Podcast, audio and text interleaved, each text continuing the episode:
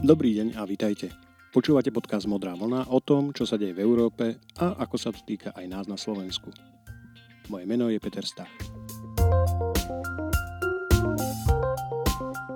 Dnešná epizóda je už piatou v tohto ročnej sérii, celkovo teda 15. A jej témou je pokritectvo, demokracia a ochota vzdať sa vlastných nárokov pre dobro celku. Inak povedané, témou dnešného podcastu je tvorba tzv. viacročného finančného rámca, čiže európskeho rozpočtu na ďalších 7 rokov. Dúfam, že mi prepáčite, ak tému načnem trochu z iného konca. V pondelok zverejnila Slovenská národná galéria cez svoj portál Web umenia kolekciu výtvarných diel, plagátov, fotografií, grafík aj malieb pod názvom Utópia východného bloku. Keď som si ju pozeral, zaujala ma jedna fotografia. Jej autorom je pán Ivan Lužák, a pochádza z roku 1987. Je na nej záber na čas mosta SMP v Bratislave.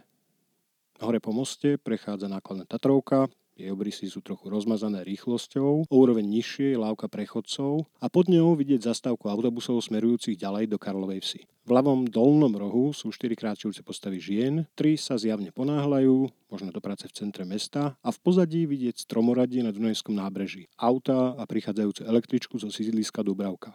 Ústredným prvkom obrazu je však heslo pripevnené na zábradli pešej lávky mostu. Delí celý obraz na dve polovice, hornú s nákladným autom a dolnú s ľudskými postavami. A to heslo znie všetky sily na dôslednú prestavbu hospodárskeho mechanizmu. Pre pamätníkov aj študentov novodobých dejín nie je žiaden problém interpretovať fotografiu v jej historickom kontexte. Kľúčové slovo prestavba v kombinácii s rokom 1987 odkazuje na snahu posledného sovietského vodcu Gorbačova reformovať ekonomiku východného bloku. Snahu, ktorá síce vytvorila priestor pre obmedzené družstevné či dokonca súkromné podniky, podnikanie, ale nedokázala zastaviť prehlbujúci sa úpadok socializmu. Ten dva roky po vzniku fotografie skolaboval. V dobovom kontexte je táto fotografia kritikou. Naznačuje odtrhnutosť hesla od každodenného života ľudí tým, že dáva do kontrastu volanie po zásadnej zmene a nemennosť a nezáujem sveta, ktorý má toto volanie vyburcovať. Lenže to, čo ma na tejto fotografii tak zaujalo, nebol ani dobová výpoveď, ani estetická kvalita, ale jej ústredný motív, to heslo.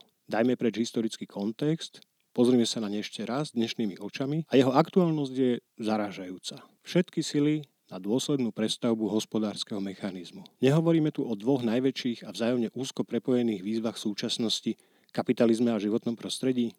Necítime aj dnes potrebu reformovať náš hospodársky model už nie preto, že by nebol efektívny, ale preto, lebo vo svojej súčasnej podobe podporuje a prehlbuje bezohľadnosť k ľuďom aj prírode. Fotografia Ivana Lužáka, urobená pred 33 rokmi, je nadčasová, pretože zachytáva kontrast medzi ideálom a jeho realizáciou, ktorý bol a je prítomný v každom ľudskom spoločenstve. Vrátanie Európskej únie.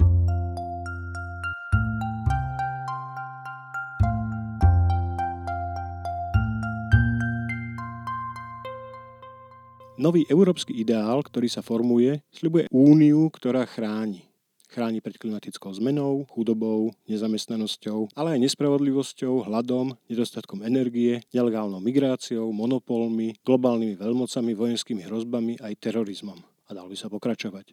Realizácia tohto ideálu je však do veľkej miery závislá od verejných investícií, do prísľubov, ktoré dáva. A prebiehajúce rokovania o Európskom viacročnom finančnom rámci na najbližších 7 rokov naznačujú, že kontrast medzi ideálom a jeho realizáciou bude veľký, tak ako vždy, tak ako v každom ľudskom spoločenstve. Aspoň teda takto na prvý pohľad vyzerá. Summit predsedov vlád členských štátov únie, ktorý sa konal minulý týždeň, sa skončil bez dohody o novom dlhodobom rozpočtovom rámci že nepôjde o jedno, možno dlhé, ale úspešné vyjednávanie, ale skôr o prvé dejstvo náročnej série, to začínalo byť jasné už po prvých hodinách. Skupina štyroch sporivcov, teda čistých prispievateľov do európskeho rozpočtu totiž prišla na summit s jasnou spoločnou pozíciou. Rozpočet podľa nich nesmie prevýšiť 1% hrubého národného dôchodku Európskej únie. Niekto by mohol povedať, že veď predsa aktuálny viacročný finančný rámec na roky 2014 až 2020 bol navrhnutý na 1,074%, takže ten rozdiel nie je nejako dramatický a nájsť kompromis nemôže byť taký problém. No už ako sa to vezme. Na roky 2014 až 2020 bol strop na finančné záväzky únie na úrovni necelých 960 160 miliard eur. Zatiaľ posledný návrh na ďalšie obdobie bol 1094 miliardy eur, či nárast o 134 miliard. To predstavuje zhruba 14-percentný nárast. A to zase nie je tak málo. No situáciu komplikuje aj fakt, že v ďalšom 7-ročnom období bude členských štátov už len 27. Ak by každý z nich odviedol do rozpočtu rovnako ako doteraz, vyskladali by sa len na necelých 90% aktuálneho finančného rámca. Nechce sa mi hľadať presné číslo, pretože Spojené kráľovstvo, Veľkej Británie a Severného Írska ako druhá najsilnejšia európska ekonomika bolo čistým placom. To znamená, že do spoločného rozpočtu viac zaplatilo ako z neho dostalo cez rôzne európske politiky a nástroje naspäť. Čiže ten, kto hovorí, že treba nie len zachovať objem rozpočtu na najbližšie roky, ale ešte ho aj navýšiť, Zároveň hovorí, že štáty, ktoré sú čistými prispievateľmi do európskeho rozpočtu, budú musieť doplatiť nielen výpadok po odchode Spojeného kráľovstva, ale ešte niečo k tomu. Ako veľa a čo z toho budú mať, to je práve to, o čom sa rokuje. Nový projekt klimaticky neutrálnej Európy, ktorá chráni svojich občanov pred najrôznejšími hrozbami, vonkajšími aj vnútornými, geopolitickými aj štrukturálnymi, tento projekt niečo stojí. A nie je to málo. Postupné zatváranie uholných elektrární, investície do obnoviteľných zdrojov energie, energetická únia, posilňovanie odolnosti voči klimatickej zmene, investície do špičkového vzdelávania, vedy a výskumu, dobudovanie bankovej únie, poistenie cyklickej nezamestnanosti, podpora produkcie potravín a infraštruktúry, výzvy spojené so starnutím obyvateľstva, digitalizácia, vyrovnávanie rozdielov medzi regiónmi, obrana, rozvojová spolupráca a posilňovanie ekonomických aj politických vzťahov s krajinami blízkeho susedstva EÚ, to všetko má cenovku a musí byť zahrnuté v rozpočte na nadchádzajúce roky.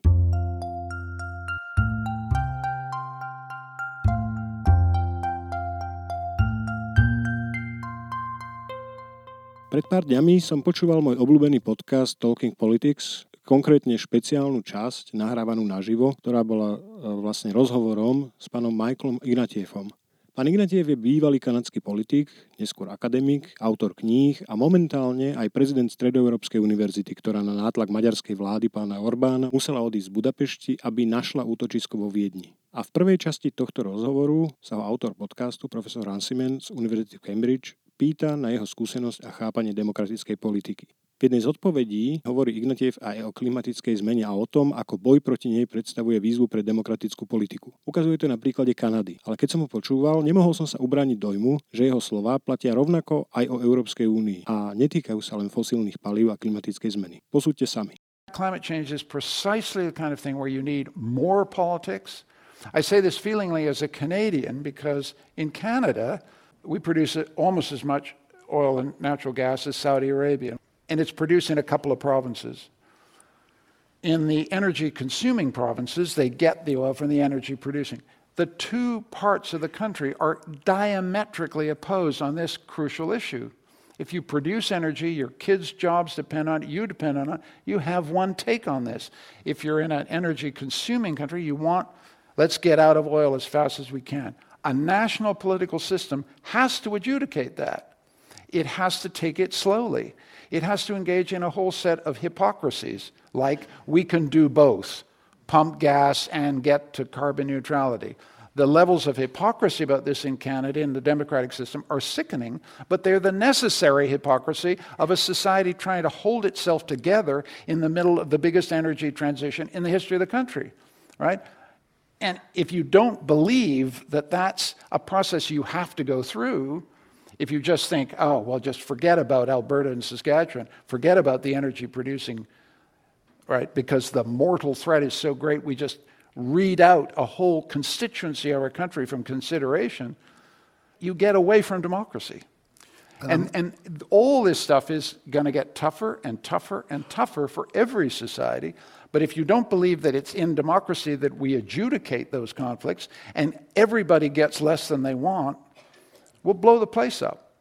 Ak by sme tieto jeho slova aplikovali na Európsku úniu, dostali by sme dve dôležité ponaučenia. Poprvé, udržať úniu pohromade pod tlakom veľkých zmien, ktoré prichádzajú, bude možné len pri určitej miere pokritectva pri príjmaní politických rozhodnutí. Po druhé, katastrofu môže odvrátiť len viera, že demokracia nám umožňuje rozsúdiť naše vzájomné konflikty na úrovni členských štátov aj ideologických táborov pričom každá strana dostane menej, než by chcela. Ozaj, keď spomíname pokritectvo. Práve toto slovo asi najlepšie vystihuje protiklad medzi ideálom a jeho realizáciou, o ktorom podáva svedectvo fotografia Ivana Lužáka urobená pred 30 rokmi. To však neznamená, že môžeme povedať, reál socializmus autoritárskeho režimu jednej komunistickej strany nie je horší ako demokracia, lebo veď aha, jeden aj druhý typ režimu je pokrytecký. Rozdiel a podľa mňa podstatný je totiž schopnosti demokratickej vlády priznať sa k tomuto pokrytectvu a vnímať ho ako nevyhnutné, ale dočasné zlo. Viesť spoločenskú diskusiu s občanmi s cieľom postupne znižovať mieru tohto pokrytectva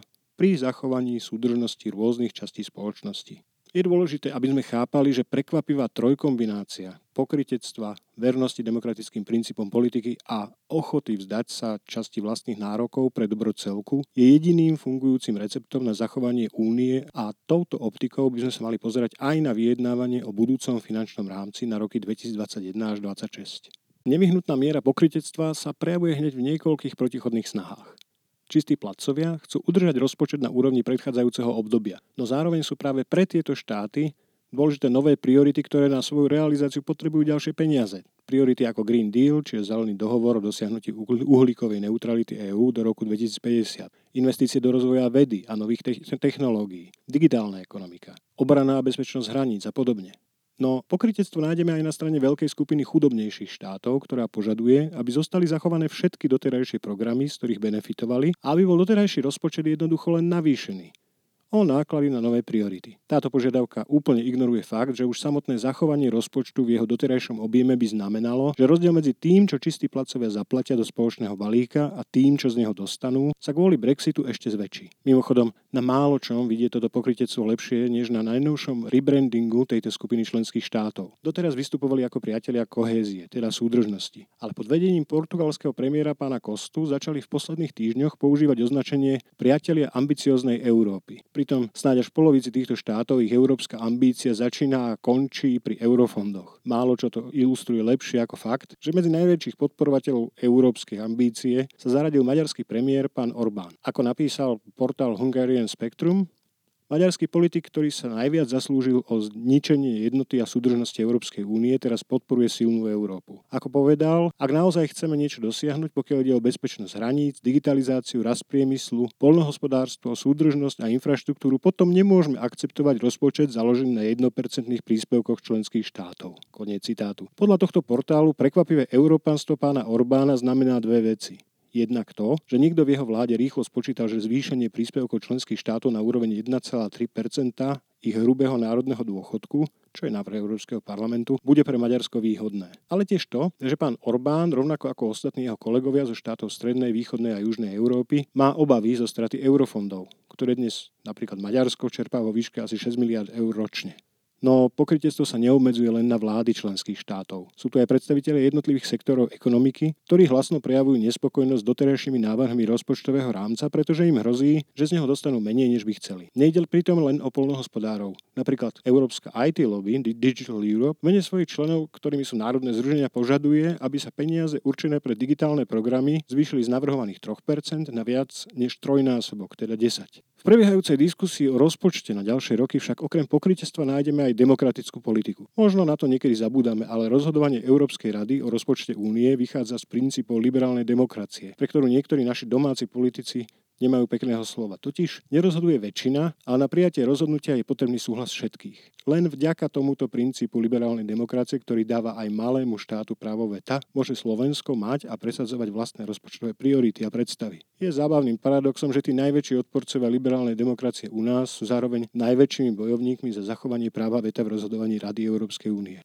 Princípy liberálnej demokracie umožňujú štvorici čistých prispievateľov blokovať zvýšenie spoločného rozpočtu nad úroveň 1% hrubého národného dôchodku. No zároveň tie isté princípy dávajú ostatným členským štátom právo blokovať prijatie rozpočtu, ktorý by považovali za nedostatočný. No a potom je tu ešte priamo volený Európsky parlament, ktorého hlavnou kompetenciou je práve schvalovanie rozpočtu únie. Žiadna dohoda medzi členskými štátmi o viacročnom finančnom rámci sa nestane realitou bez súhlasu parlamentu. No a ten je tým najambicioznejším európskym hráčom. A to nie len, keď o rozpočet. Pozícia parlamentu je, že nový európsky rozpočet na nasledujúce roky by mal byť vo výške až 1,3% hrubého národného dôchodku únie. To je viac, než žiadajú priatelia ambicióznej Európy. A pokiaľ členské štáty spolu s komisiou nezohľadnia aspoň hlavné požiadavky parlamentu, bude problém. Totiž parlament zvolený minulý rok je nezávislejší.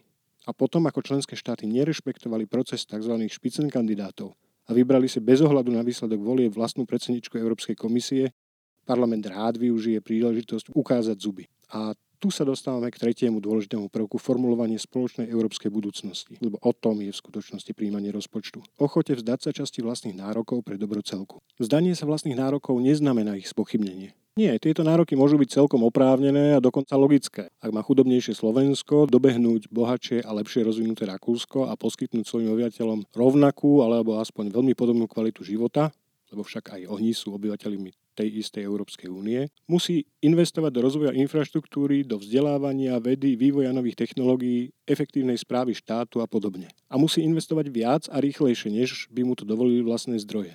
Čiže požiadavka na pomoc z európskeho rozpočtu je úplne logická. Ale to isté Slovensko sa môže vzdať časti týchto nárokov, určiť si priority a povedať Rakúsku ako čistému prispievateľovi do európskeho rozpočtu. Vieš čo? Ja chápem, že už platíš dosť a budeš musieť zaplatiť viac, takže sa trochu uskromním, skúsim nájsť nejaké peniaze aj vo vlastnom rozpočte. A keďže si vážim tvoju pomoc, budem prísne kontrolovať a trestať každý náznak korupcie a klientelizmu pri narábaní s peniazmi, ktoré od teba dostanem. Táto fáza rokovaní o rozpočtovom rámci ešte len príde. A ja len dúfam, že Slovensko po parlamentných voľbách bude mať novú politickú reprezentáciu, ktorá bude chápať, že udržanie rôznorodej jednotnej únie v najbližších rokoch vyžaduje nevyhnutnú mieru politického pokritectva, ale aj vernosť demokratickým pravidlám a ochotu vzdať sa niektorých vlastných požiadaviek a nárokov. Nech už ich považujeme za akokoľvek oprávnené. Je v poriadku, že patríme k tým štátom, ktoré chcú vidieť viac európskej ambície, podporené aj rozpočtom. Ale bolo by fajn, keby si náš budúci predseda vlády nebral za vzor českého premiéra pána Babiša, ktorý po neúspešnom prvom kole rokovaní o rozpočte vyhlásil. Ja som navrhoval, že rozpočet udelám sám. Delal som v živote x rozpočtu. Pričom podľa českých hospodárskych novín ľudia v jeho okolí potvrdili, že to myslel vážne.